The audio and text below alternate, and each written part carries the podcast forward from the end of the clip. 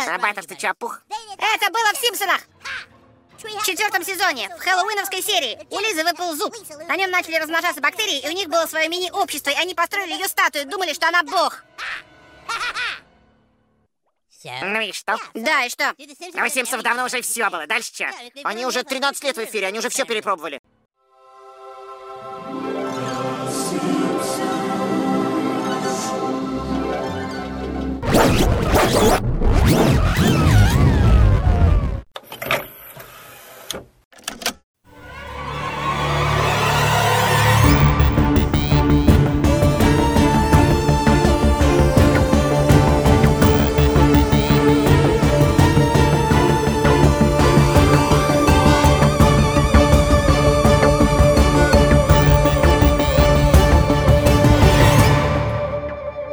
Привет, это подкаст «Заговор». Меня зовут Витя. Я Андрей, всем привет. Мы подкаст о конспирологии, рассказываем вам самые разнообразные теории заговора, стараемся делать это интересно и весело. Да, ну и как обычно, начнем с рубрики «Без лишних разговоров». Что у тебя нового, чувак? Ой, я всю неделю был в ловушке. Попал в ловушку английского поместья двадцатого века. Что-то мне не спалось, и я думал, что такого посмотреть, чтобы уснуть. Что-то такого казуального, красивого, медленного. И на Кинопоиске включил сериал, который называется «Аббатство Даунтон». Про богатое поместье, про семью, владеющую этим поместьем, про их прислугу. Что может быть идеальнее для сна, да? Вот я тоже так подумал. Но там наверняка еще музыка какая-нибудь подходящая, классическая. Супер, чтобы уснуть. В ту ночь я не спал. И вообще всю неделю только и делал, что смотрел этот сериал. Типа, все, меня не оторвать. Я прям с таким интересом наблюдаю за их бытом, за их традициями, за их манерами, за их планами, за интригами, за лакеями, за кухарками, за графинями и лордами. Короче, теперь я лорд Андрей, арендатор поместья типа студия в Северном Зауралье. Территория моего поместья тридцать квадратных метров. Куча прислуги, званые ужины. Да, теперь моя жизнь круто поменялась. Че у тебя нового? На прошедшей неделе я ходил на концерт тоже представителя Англии. Это был Оксимирон из Лондона. А, это тот парень из Green Park Gang? Я е-е, чувак. Оксимирон признан иностранным агентом на территории Российской Федерации. В общем, я ходил на концерт Оксимирона, мне очень понравилось, супер шоу, было очень много людей, шесть тысяч человек, я потом посмотрел у него в Телеграме. И я испытал чувство ревности, потому что он сейчас поехал в тур, и типа следующий концерт, кажется, был в Лимассоле, и он опубликовал оттуда видос с подписью «А вот этот концерт был вообще типа раз***б». И я такой, в смысле, а наш чё? Наш типа не был, да, таким? Типа у нас был стрёмненький концерт. А прикол в том, что на видео был слэм. Ну и, видимо, если на концерте есть слэм, значит, это крутой, классный концерт. Но дело в том, что я так вообще не считаю. Вот я не хотел бы попасть в слэм на концерте. Я никогда не пойму прикола слэма. Тем более я ходил не один, я ходил вместе со своей девушкой. И если бы там начался какой-нибудь слэм, я бы чувствовал себя крайне некомфортно, просто отвратительно. Поэтому у нас был лучший концерт, очевидно, потому что на нем не было никакого слэма. Я тоже не был никогда в слэмах, честно, боюсь, боюсь этого события. Ну, когда-нибудь, я думаю, в моей жизни настанет такой момент, и я буду готов, я буду решителен. Я приму участие. Ты зальешь всех перцовкой? Устрою скандал. Да-да-да. Что, мало места? Что толкаешься? У меня слэм каждое утро был, когда я ездил на работу на маршрутке. Был в наушниках, и вокруг меня все толкались. Вот это был настоящий слэм. А это все детские игры. Оксимирон бы позавидовал такому. Да, позавидовал бы. Ну, вообще, мне очень понравилось. Да, я читал рэп там как, как не в себя. Ну, правда, было недолго, недолго, всего час десять. О, час десять это мало. Час десять это мало, да. Ну, вообще шоу было классное, мне это понравилось. Да блин, я, по-моему, уже повторился. Короче, вот, да, я ходил на концерт Оксимирона, все было круто, все. Еще я предлагаю, знаешь, к следующему выпуску нам с тобой подготовиться, и чтобы наши зрители подготовились. Просто вышло два интересных таких проекта. Уже я посмотрел один, ты еще нет, поэтому сейчас смысла этого нет обсуждать. В следующем выпуске обсудим. Вышла антология русского хоррора, мультсериал, И уже две серии вышло сериала про Короля и Шута. Я думаю, нам надо будет вместе это посмотреть и обсудить в следующем выпуске вместе с нашими зрителями. Так что тоже смотрите, будем делиться своими мнениями под следующим выпуском. Да, да, антология русского хоррора звучит круто. Сериал про Короля и Шута звучит немножко... С опаской я к нему отношусь, я люблю Король и Шут. Вот, ну посмотрим, что у них получилось. В принципе, Кинопоиск мне нравится, это вообще классная платформа, очень удобная. И какой-то сериал от них мне очень зашел. А, «Нулевой пациент», «Нулевой, нулевой пациент» — это хороший, это хороший сериал. Ну я умер от кринжа что-то минут за десять и выключил. Там вот это советское, то, что ты врач, как ты можешь общаться с пациентами, ты же врач. Ну я что-то такой думаю, блин, прям так откровенно будете это подчеркивать? И не смог, ладно. Может, хороший сериал, не знаю, не буду судить. Коли не видел. О, а мы, по-моему, заговорили о сериалах, и, мне кажется, пора приступать к выпуску. Хотя вообще, стоп, что удивительного в том, что мы заговорили о сериалах, мы всегда так делаем. У нас пятиминутный, пятиминутный подкаст о сериалах внутри часового подкаста о конспирологии. Сегодня мы поговорим о самой знаменитой, самой культовой мультипликационной семье в мире. Мы поговорим о «Симпсонах». Мультсериал «Рекордсмен» вышел из-под пера Мэтта Грейнинга в восемьдесят девятом году. тридцать четыре сезона уже, по-моему, сейчас. И за время своего существования «Симпсоны» обросли налетом конспирологии. Что же не так с этой семейкой? Почему многие люди считают, что «Симпсоны» — это такой некий оракул, новый Нострадамус, новая Ванга, осьминог Пауль, Жириновский, я не знаю, кто там еще будущее предсказывал. И что вообще происходит? Почему столько пророчеств находят в «Симпсонах»? Хотят ли создатели сериала действительно нас о чем-то предупредить? Если да, то о чем и откуда они сами вообще это все знают? Или они просто издеваются над нами, заставляя искать подсказки в своих эпизодах? Может быть, они путешественники во времени? Или члены оккультной элиты, которые сами ведут историю по своей колее, и поэтому знают, что будет происходить. Не знаю, поговорим, обсудим, сделаем какие-нибудь выводы, может, в конце. Ну и начнем с предсказания одного из самых трагических событий в истории США. Это событие, пожалуй, входит в топ по количеству конспирологических трактовок. И речь, конечно, о теракте девятого сентября. Оговорка. Тут Витя имел в виду одиннадцатого сентября. девятого сентября две тысячи первого года группа террористов захватила четыре самолета, два из которых врезались в здание Всемирного торгового центра. Это те самые башни-близнецы. Один самолет был направлен на Пентагон, и еще один разбился в поле. Теракт стал крупнейшим в истории по числу жертв. Я думаю, что подробно о том, что там случилось, мы поговорим в отдельном выпуске. И, наверное, нам уже нужно реально записывать все то, о чем мы пообещали поговорить в отдельном выпуске. Да, наобещали мы, да. Но эту тему мы вряд ли упустим, она от нас точно не уйдет. Итак, некоторые разглядели прогноз этого трагического события в первой серии девятого сезона «Нью-Йорк против Гомера Симпсона», которая вышла на экраны в тысяча девятьсот девяносто седьмом году, то есть за четыре года до теракта. Тут уж, простите, мне придется описать стоп-кадр из серии, на который подробно вы, конечно, сможете посмотреть в наших социальных сетях. Мы, кстати, не сказали о социальных сетях в начале, поэтому ВКонтакте, Телеграм, Welcome, обложки... материалы к выпускам, опросы, подписывайтесь. Все верно, подписывайтесь, все ссылки у нас есть во всех описаниях. По сюжету серии Гомеру приходит письмо о том, что его машина припаркована в неположенном месте, в Нью-Йорке, и семья уговаривает его вместе отправиться туда. Лиза показывает отцу журнал со стоимостью билета, а Барт достает из кармана пачку долларов со словами «За мой счет». Тут мы нажимаем на паузу и видим пугающую картину. На журнале крупными буквами написано «Нью-Йорк» и стоимость билета – девять долларов. На заднем фоне виднеется силуэт города, в том числе башни-близнецы, которые выглядят как цифра одиннадцать. И вместе со стоимостью билета образуют то самое роковое число девятьсот одиннадцать, девятьсот одиннадцать. Кроме того, прямо над журналом виднеется пирамида. Это часть прически Лизы. Ну нет, такая треугольная прическа, как у булавы. Блин, ладно, расскажу это тут, захочешь оставишь. Видел мем, я долго не понимал, в чем прикол, еще в школе видел мем. Там типа была булава и написано «старинная головоломка». А я люблю головоломки и думал такой, да в чем... И ты пытался ее разгадать? Пытался ее разгадать. Потом такой, так вот в чем прикол.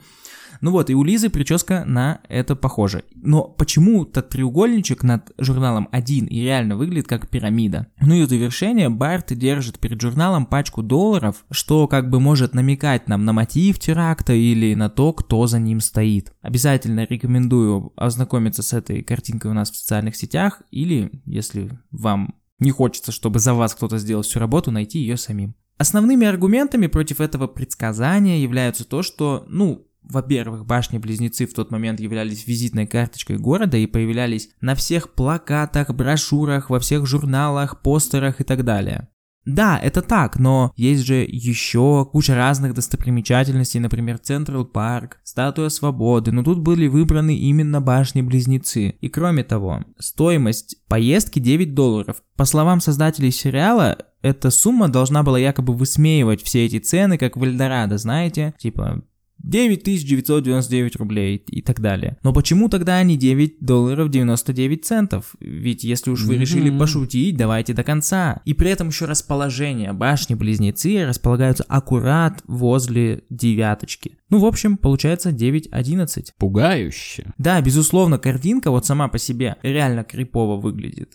Следующее предсказание, а точнее даже не предсказание, наверное, а осведомление, произошло по поводу глобальной слежки. Все мы знаем, что в две тысячи тринадцатом году бывший сотрудник спецслужбы а эн бэ, цэ эр у Эдвард Сноуден рассказал изданиям Guardian и Washington Post о массовой слежке правительством, компаний там по слежке правительственной за американцами. Ну и не только. Но Лиза Симпсон предупредила об этом Мардж, свою мать, еще в две тысячи седьмом году. Полнометражный фильм «Симпсоны в кино». По сюжету семья Симпсонов становится виновной в экологической катастрофе в Спрингфилде и вынуждена сбежать оттуда и скрываться от правительства.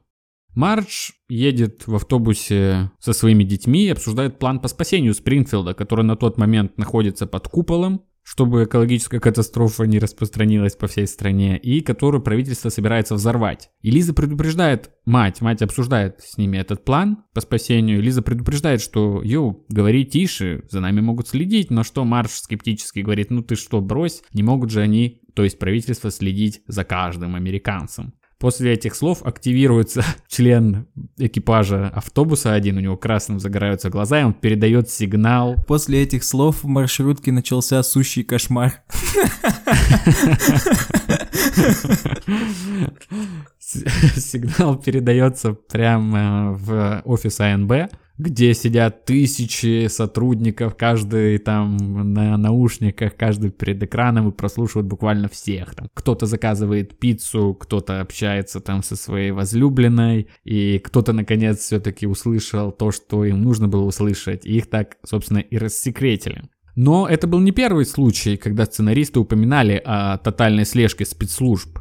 Похожий эпизод есть в серии девяносто седьмого года. «Загадочное путешествие Гомера». Если это, этот полнометражный фильм можно как-то подвязать с этим, то есть они скрываются от слежки, от правительства, и за ними могут следить, то эпизод девяносто седьмого года вообще с этим никак не связан. Он там про любовь и отношения между Гомером и Мардж. И там в моменте, когда камера переходит, я не знаю, камера, план переходит со второго этажа на первый, в стене, которая для первого этажа является потолком, а для второго полом, можно увидеть провода и бирки от каждой из спецслужб. Там цэ эр у, эф бэ эр и даже ка гэ бэ. То есть там уже показано, что даже в доме рядовых американцев существует тотальная слежка. Что еще интересно, к слову, в этом же сезоне, это восьмой сезон, есть серия, где в Спрингфилд приезжают Малдер и Скалли. Ну, их прототип, их там по-другому зовут, искать зеленого человечка. Так что такое вот тоже имело место быть. Предупредили они или предсказали, не знаю. Слушай, тут прикольно, что у нас так и расположены первые два предсказания про теракт и про слежку, потому что в реальности они как бы тоже имеют суперлогическую связь между собой. Ну, об этом мы, конечно, да, поговорим да. отдельно, да. Про Сноудена и про слежку, про все эти проекты «Призм», «Темпора» и так далее. Не переживайте. Не переживайте, за нами следят. Расслабьтесь, за нами следят. Все хорошо, мы под контролем. Блин, знаешь, ты сейчас сказал про бирку ка гэ бэ, типа, в стене. И вот когда был форс про то, что американское правительство следит за всеми там, у кого есть что-то американское, да? Мне mm-hmm. вот вообще не страшно было это. Я такой, ну ладно, пусть агент Смит знает все, что я гуглю, все, о чем я переписываюсь, он никак не сможет это против меня применить. И я боюсь другой слежки, той, которая может как-то против меня примениться. И также американцы, я уверен, им плевать на ка гэ бэ. Типа, пусть, пусть их слушает агент, агент Смирнов и агент Иванов. Наплевать, главное, чтобы их не слушал агент Смит. Типа, понимаешь? Вот и чё. Да-да-да-да-да.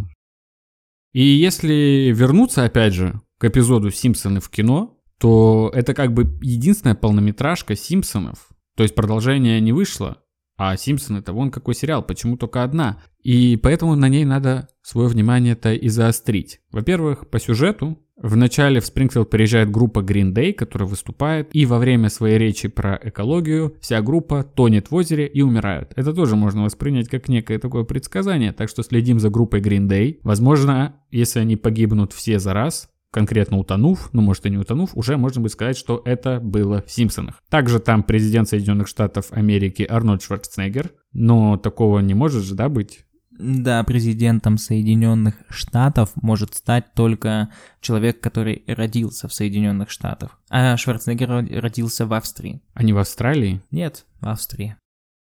Ну ладно. И еще в том же автобусе, где Лиза сказала матери про слежку, Барт лазит по багажному отделению, достает черный женский лифчик и надевает себе на голову, как бы образуя уши Микки Мауса. И он начинает пародировать Микки Мауса и говорит о том, что «Эй, смотрите на меня, я символ корпорации зла». Так что до Диснея мы тоже доберемся в одном из следующих своих выпусков. Господи, сколько анонсов, это ужас. Конспирология необъятна. Да, широка конспирология моя родная. Так, дальше у нас идет целая группа предсказаний научно-технического прогресса, различных технических достижений, которые были в «Симпсонах». Так, в девятнадцатой серии шестого сезона, которая называется «Свадьба Лизы», были показаны первые смарт-часы. Кто бы мог подумать, что уже в две тысячи четырнадцатом году Apple анонсирует Apple Watch с той же идеей, что и в «Симпсонах», а эпизод был выпущен в тысяча девятьсот девяносто пятом году. В том же эпизоде Лиза общается с Мардж по видеосвязи со своего стационарного телефона. Тут якобы «Симпсоны» предсказывают появление FaceTime. Ну и в конце концов «Симпсонам» приписывают предсказание появления ви ар-очков. В двенадцатой серии девятого сезона под названием «Карнавальщик Барт» были показаны первые ви ар-очки по версии тех, кто эту версию придумал. На самом деле предсказания технических достижений – это не редкость. Писатели-фантасты, например, много раз формулировали концепции каких-либо объектов будущего, которые потом воплощались в реальность. Например, Жюль Верн описывал вертолет и подводную лодку задолго до их появления, а Рэй Брэдбери предвидел появление наушников. К тому же, все технологии, которые были предсказаны в «Симпсонах», на момент создания имели прототипы, то есть там либо кто-то их уже рисовал, либо их уже вообще собирали, э, и были какие-то первые версии. Но в различные подборки предсказаний такие тоже добавляют, видимо, просто для количества. Собрать классов. Да, я тоже я слышал про то, что прототип ви ар-очков был еще вообще в то время, когда на жестком хайпе были аркадные автоматы с пинболом, что-то такое, то есть очень давнишняя тема. А еще «Симпсоны» предсказали войну в Сирии. Перенесемся в две тысячи первый год, двенадцатый сезон, четырнадцатая серия, под названием «Юные таланты». Серия про то, как Барт и его друзья Ральф, Нельсон и Милхаус попадают под продюсерское крыло, и из них сколачивают бойз-бенд. У бойз-бенда выходит клип, который называется «Drop the Bomb» — «Сбрось бомбу» в переводе на русский. Примечание переводчика. В этом клипе ребята летят на истребителях и под припев «Drop the Bomb» сбрасывают бомбы на людей в таких в арабских луках, на арабских боевиков, короче. И на джипе у одного из них сбоку есть флаг, триколор, зеленый, белый, черный и три красные звезды. У Сирии две красные звезды, на этом флаге три красные звезды. Я не путаю, у Сирии две красные звезды на флаге? Две. А спустя десять лет... этот флаг взяла себе в качестве символа сирийская оппозиция во время гражданской войны. Жесть? Ну, конечно, жесть. А еще чуть позже началась интервенция международная в этот конфликт, и видной фигурой, частью этого уже конфликта после интервенции стала американская авиация. Что интересно, при нанесении авиаударов по Сирии впервые в истории был задействован истребитель эф двадцать два Raptor, новейший истребитель. А истребители, на которых летели мальчишки в серии «Симпсонов», имел на себе две буквы «ПП». Если перевернуть буквы «ПП», то получится «ББ» английские, что, как мы знаем по цифровому набору один три один два, имеет выражение двойки, буква «Б». Так что вот такое вот совпадение. А еще этот поп-трек и клип явно говорит о промывке мозгов молодежи с помощью поп-культуры. Там в клипе есть момент, где бесконечно так э, гипнотически тремя женщинами пропевается строчка «Иван эт ниах», что, если прочитать назад, обозначает «Join the Navy». В переводе «присоединяйся к военно-морскому флоту», то есть заставляет молодежь идти в армию и участвовать во всяких конфликтах военных. Не что иное, как проделки Тавистокского института, о котором мы говорили в выпуске про Билдербергский клуб, да? А еще интересно в этой серии то, что сцена с диваном в начале, там Симпсоны типа по подкопу в форме заключенных пробираются к своему дивану. Может, сценаристы так говорили о том, что за эти секреты, которые они тут откроют, им грозит тюрьма. Что-то такое, какие-то такие у меня мысли. Следующее предсказание. В третьей серии первого сезона класс Барта Симпсона отправляется на экскурсию в Спрингфилдскую АЭС, где из воды им подмигивает трехглазая рыба. Позже, в две тысячи одиннадцатом году, в Аргентине в водохранилище рядом с местной атомной станцией действительно поймали трехглазую рыбу. То есть Симпсоны как бы с третьей серии стали уже бить в яблочко, с места в карьер как бы ворвались. Да вообще трехглазая рыба в Симпсонах это такой частый персонаж. Кто-то они знают про экологию. Или про мутации, или про генетические эксперименты. Да, но тут прикол в том, что в некоторых источниках, в которых я читал, было указано, что это вообще первое в культуре появление трехглазой рыбы. То есть, ну, мне как-то было сложно в это поверить. Никто рыбе третий глаз не пририсовывал, что ли, никогда. Но вот такой факт имеет место быть. То есть, они решили так сделать, и в итоге в Аргентине через двадцать один год нашли такую рыбу. Фотку рыбы, кстати, я тоже прикреплю. Я лично кайфанул,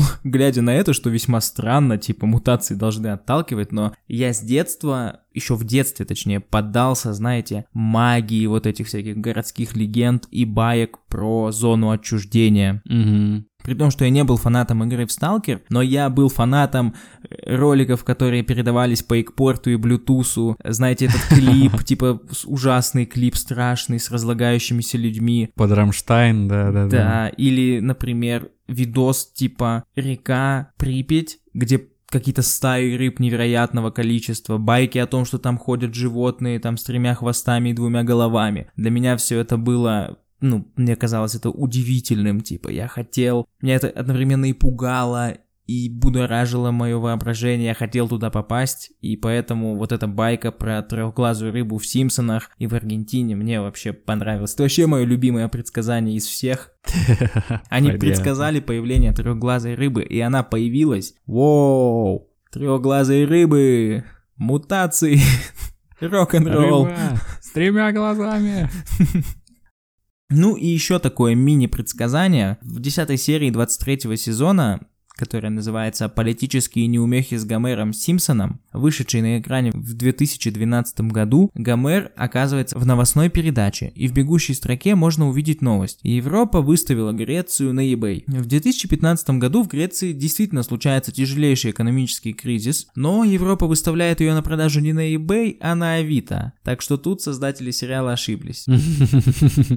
Ну, очевидно, это не сбылось, потому что не на eBay, а на Авито как-никак. Совсем Совсем другой разговор. На самом деле Евросоюз отказался погашать долги страны, и как бы в чем-то их предсказание действительно сбылось. Я еще читал такую трактовку, знаешь, что, ну, вообще сбылось, но неполноценно. Неполноценно — это такая, типа, была трактовка не от скептика, а такая, типа, суперрациональная трактовка предсказаний Симпсонов. Угу. Сбылось, но неполноценно, неполноценно. В принципе, Греция, являясь колониальной страной, я еще на этом моменте подумал, какая Греция колониальная страна? Ну, ладно, э, Неудивительно, что там во власть попадают политические марионетки, которые прислуживают своим хозяевам и господам, они набирают кредиты, обычно в эм вэ эф, а потом, потом им нечем отдавать, и они распродают национальные богатства. Ну, типа, чувак конкретно, какой-то конспиролог трактовал предсказания Симпсонов вообще.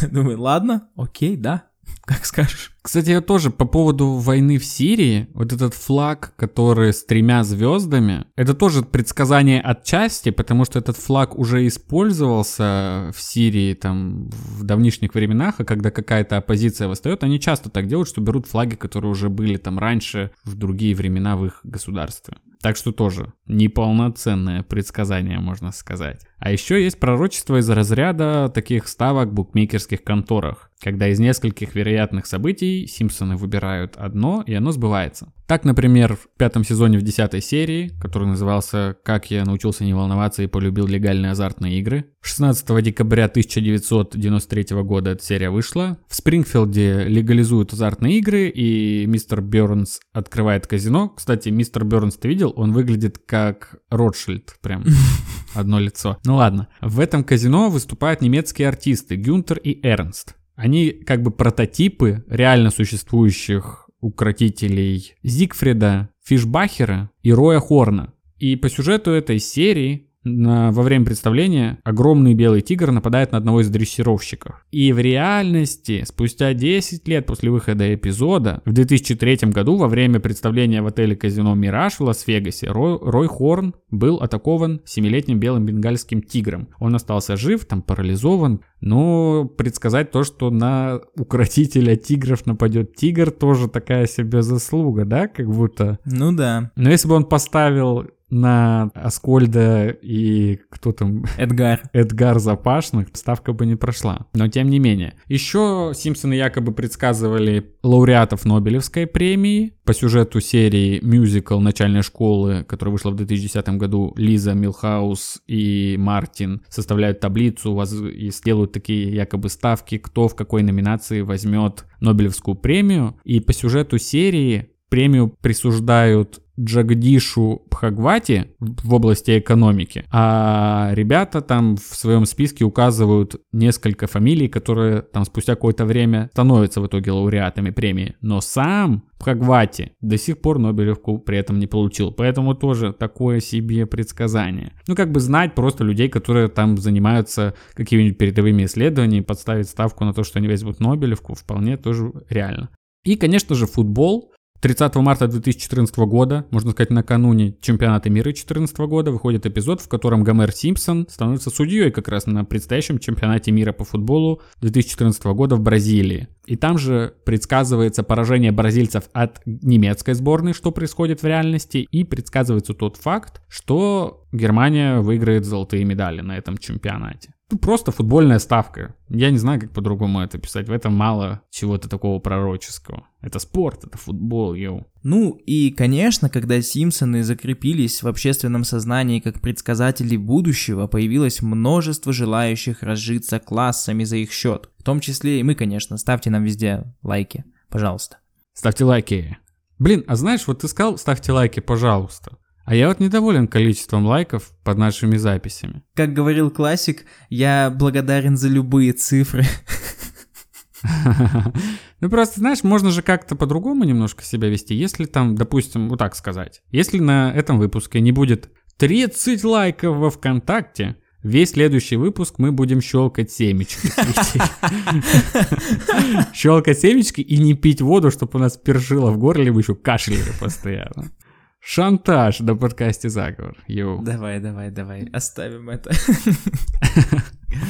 И вот такие же ребята, как мы, падки на лайки и просмотры, стали делать кучу фейков, основанных на том, что это якобы было в «Симпсонах». Так появилось множество фейков, которые приписывали «Симпсонам» предсказания будущего. Например, после пожара в соборе Парижской Богоматери в интернете запорсилась фотография Спрингфилдского Нотр-Дама в огне с подписью, что вот, поглядите-ка, Симпсоны предсказали это еще в две тысячи седьмом году. В седьмой серии девятнадцатого сезона действительно появляется Спрингфилдский Нотр-Дам, но только пожара никакого там нет. Но фейки в наше время распространяются со скоростью как раз огня, поэтому неудивительно, что многие приняли это за чистую монету. Та же примерно ситуация с неисправной машиной для голосования на выборах. В двадцатом сезоне четвертая серия, это хэллоуинский спешл Симпсонов, Гомер приходит на избирательный участок и пытается проголосовать за Барака Обаму, но вместо этого автомат засчитывает сразу несколько голосов за Джона Маккейна. Когда через четыре года пришло время действующему президенту переизбираться, в интернете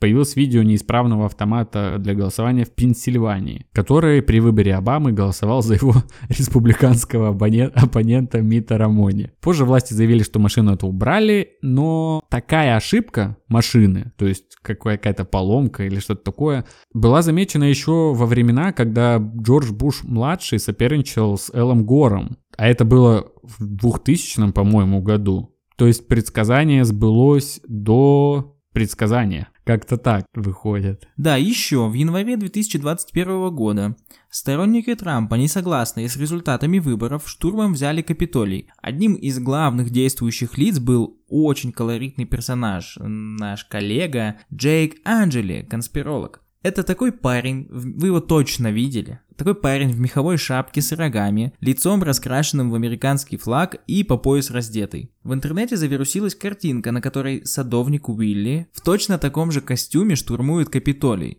Ну вот, опять Симпсоны предсказали будущее. Но, конечно, это оказалось фейком, причем каким-то слишком очевидным, потому что костюм и даже татуировки в нем были повторены до деталей, то есть, ну, такое предсказать объективно невозможно. Да, и с самим Дональдом Трампом тоже такая ситуация не очень однозначная. О, тоже одно из самых громких таких симпсонских пророчеств, то, что они якобы предсказали президентство Дональда Трампа. Дело в том, что в серии, которая вышла в двухтысячном году, Барт отправляется в будущее, где Лиза Симпсон, его сестра, становится президентом США после Дональда Трампа. Лиза говорит о том, что президент обанкротил страну за время своего четырнадцатилетнего правления. И есть те, кто утверждает, что Симпсоны просто иронизировали над возможностью известного на тот момент бизнесмена с такой сомнительной репутацией стать президентом. Я тоже этот момент допускаю. Тем более, что в девяносто девятом году, то есть за год до серии этой, Трамп объявил, что будет принимать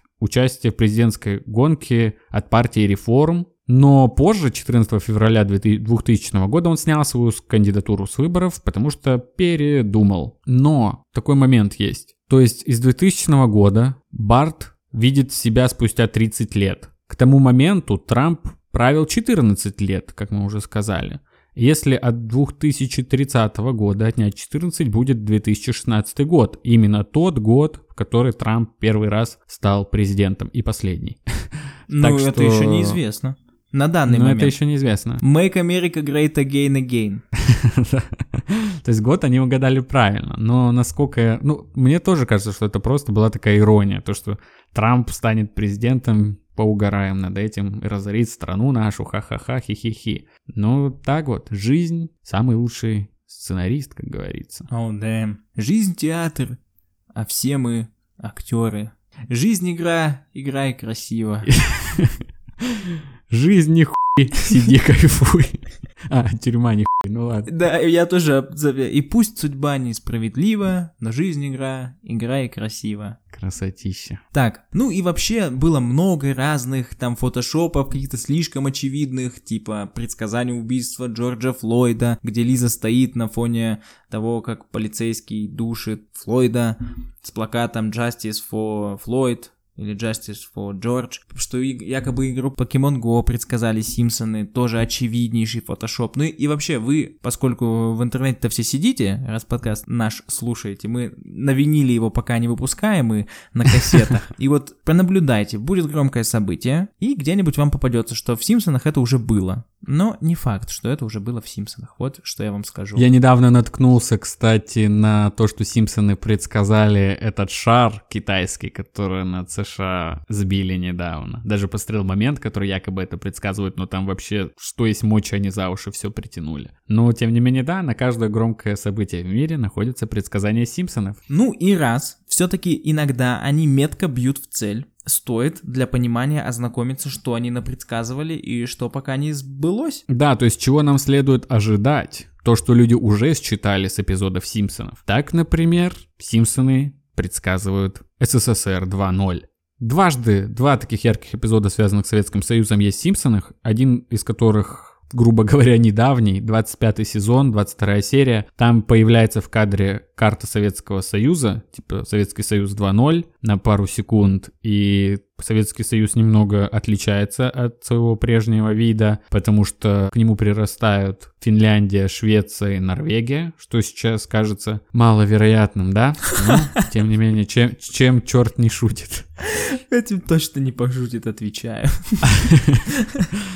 И конспирологи покопались в следующем эпизоде, и там путем каких-то вычислений, то, что там был забег, и инспектор Чалмерс произносит фразу «Мы начинаем наш семьдесят девятый забег вокруг школы». семьдесят девять — это порядковый номер определенного регулярного мероприятия. Таким мероприятием является заседание Генассамблеи ООН, которое авторы мультсериала в шутку называют «забег вокруг школы». Типа то, что оно такое же бессмысленное, как и простой забег вокруг школы. Но это уже наши, наши конспирологи, отечественные, как я понял. Ну так-то это смешно. Это очень смешно. И тут они обращаются внимание на то, что в две тысячи восемнадцатом году прошло семьдесят третье заседание Ассамблеи, то есть, соответственно, в семьдесят девятом планируется уже Советский Союз два ноль, это две тысячи двадцать четвёртый год, то есть пока что даже таким исполнением не пахнет, но ждем две тысячи двадцать четвёртого года, последнее время... Ладно, не буду ничего на... говорить про последнее время.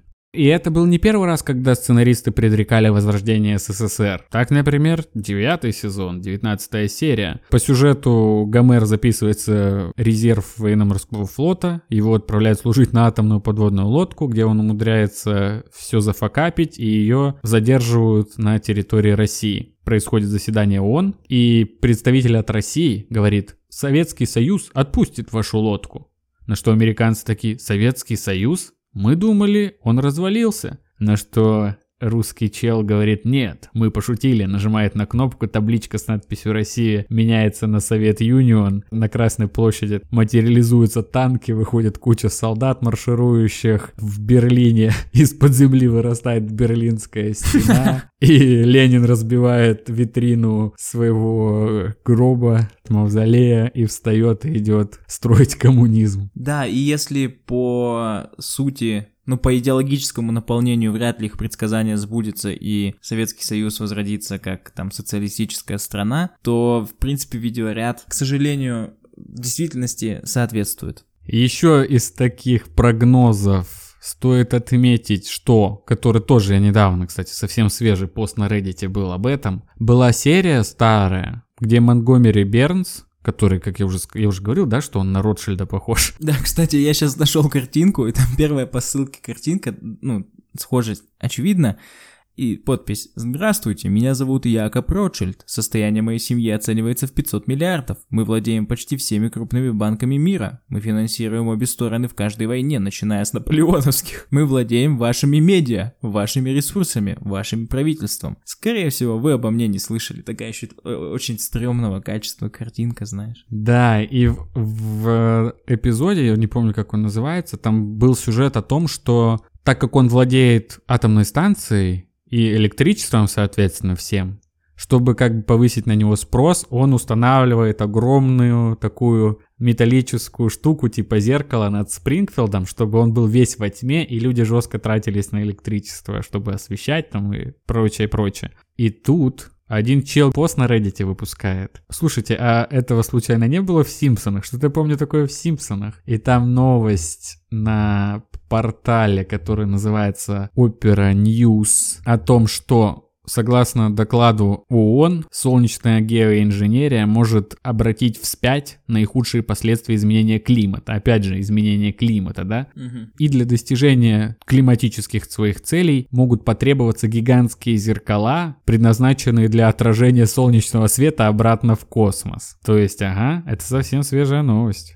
Угу. То есть уже какое-то из предсказаний потихонечку сбывается. Пока, конечно, требуются какие-то дополнительные исследования, но тем не менее. Еще у тебя есть какое-нибудь предсказание на будущее? У меня есть две технологии, которые предсказали в «Симпсонах». Первая — это детектор сарказма, она еще не появилась, и... но я думаю, это было бы прикольно в соцсетях, особенно для бумеров, типа, э, ставить, ставить своим родителям расширение в Телеграм и в Одноклассники, чтобы, знаешь, типа, детектор сарказма, такую огромную метку выдавал, сарказм, чтобы они не принимали за чистую монету все, что происходит. Блокировщик рекламы и детектор сарказма. Да, да, это было бы очень классно и удобно.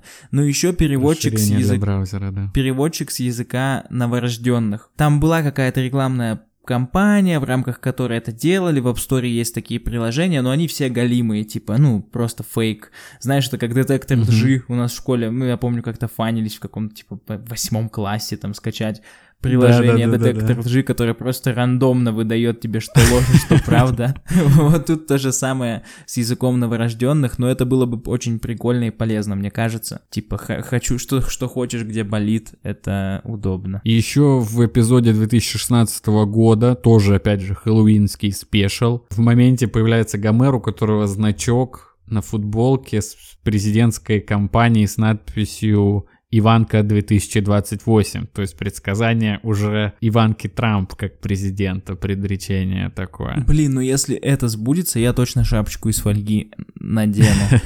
Ну, Биг Бен, Биг Бен с электронным циферблатом выглядит стрёмно в «Симпсонах», но в целом, в целом, похоже, может и сбудется, знаешь, когда-нибудь.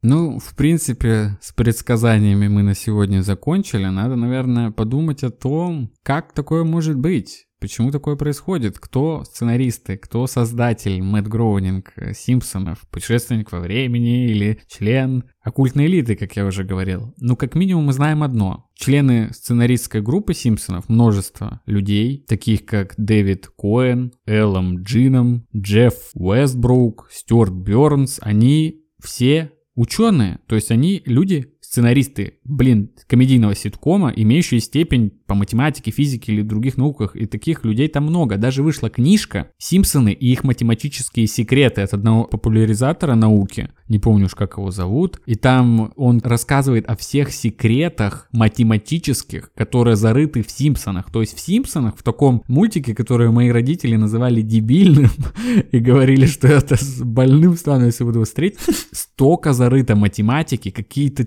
теоремы Ферма, про число пи столько там всего, какие-то структуры построения тоже основаны на математике, и это наводит на какую-то мысль, может быть, это все...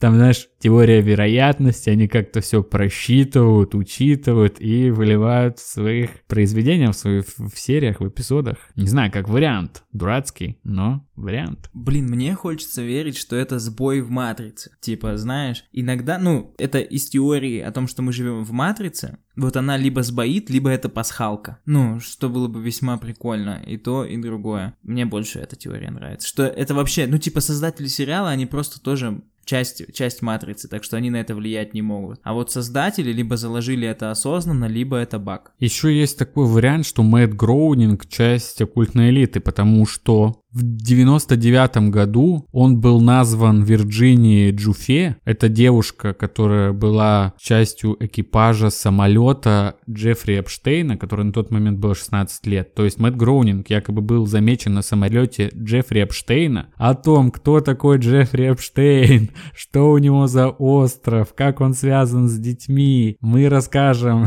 в одном из наших эпизодов обязательно. Блин, а может быть следующий сезон у нас будет просто сезон, в котором мы реализуем все, что наобещали, типа, чтобы не копилось. Так это бессмысленно, потому что когда мы будем новые кейсы делать, так или иначе придется еще обещ- обещать, что бы мы ни делали. Ну да. Так что, я думаю, закрывать долги, сезон раз- раздачи долгов, так себе идея. Ну вот, о чем же я? Мэтт Грейнинг был замечен на самолете Джеффри Эпштейна, то есть он часть элиты, которая ведет мир по определенному пути, все контролирует, и поэтому Симпсоны что-то знают, а закладывая это в свои эпизоды, Мэтт Грейнинг и сценаристы просто издеваются над людьми, заставляя нас как бы гнаться за хвостом, что-то такое.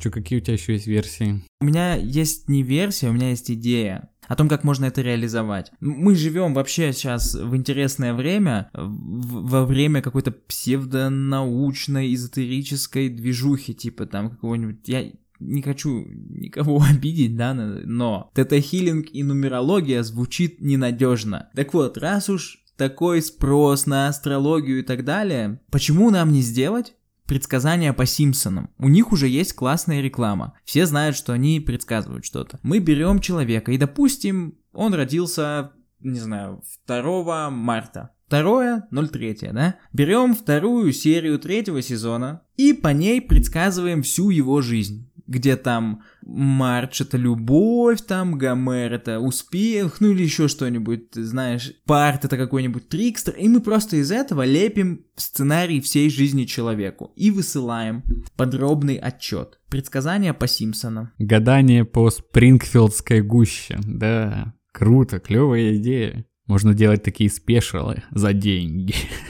Ну да, кстати, это было бы прикольно. Каким, какому-нибудь фанату Симпсонов на день рождения сделали карту, нагаданную по Симпсонам. Блин, раскладка на его жизнь по его любимому сериалу. Хороший подарок, да, правда. Так что, если у вас есть друзья, фанаты Симпсонов, обращайтесь к нам за символическую плату. В шестьсот шестьдесят шесть рублей. Ну, плата, ты же сам сказал, символическая. Ну да.